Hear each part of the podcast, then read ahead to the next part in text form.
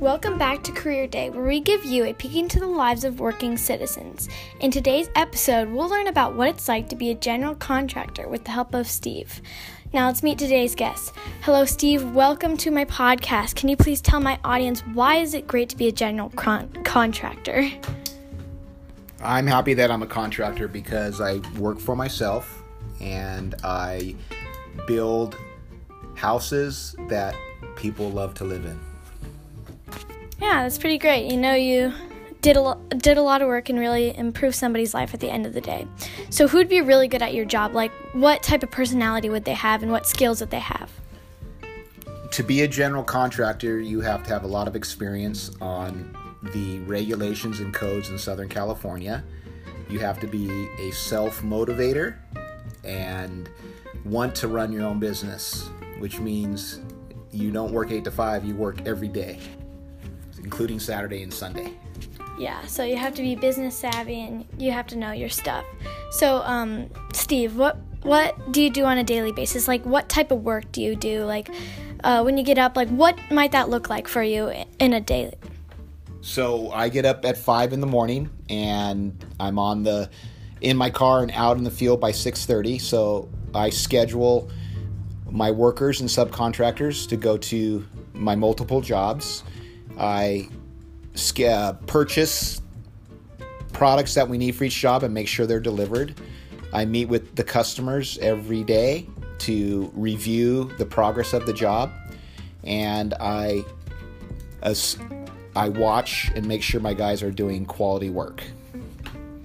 Yeah. So, uh, what was your career path like? What steps did you take to become where you are? Like, did you go through any schooling? Did you have any prior jobs that helped you to get where you are today?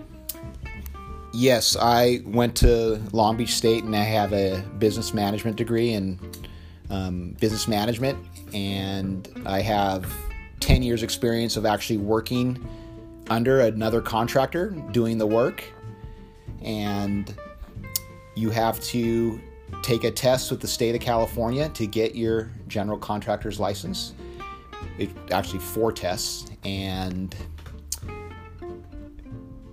have just have a lot of experience because you come across a lot of things that uh, you need to know how to fix. So, what are the perks of being a general contractor that's different from just having a boring office job? I don't have to be in the office from 8 to 5 every day. I'm always out in the field. I have my own business, so I guess I'm the boss, so I'm not really being told what to do except for the my customers. And there's opportunity to to make a lot of good money as long as you're a good contractor and have the jobs that will make you the money. Yeah. So, uh, do you have any stories, memorable experiences, or last advice you'd like to share with the student deciding their career path?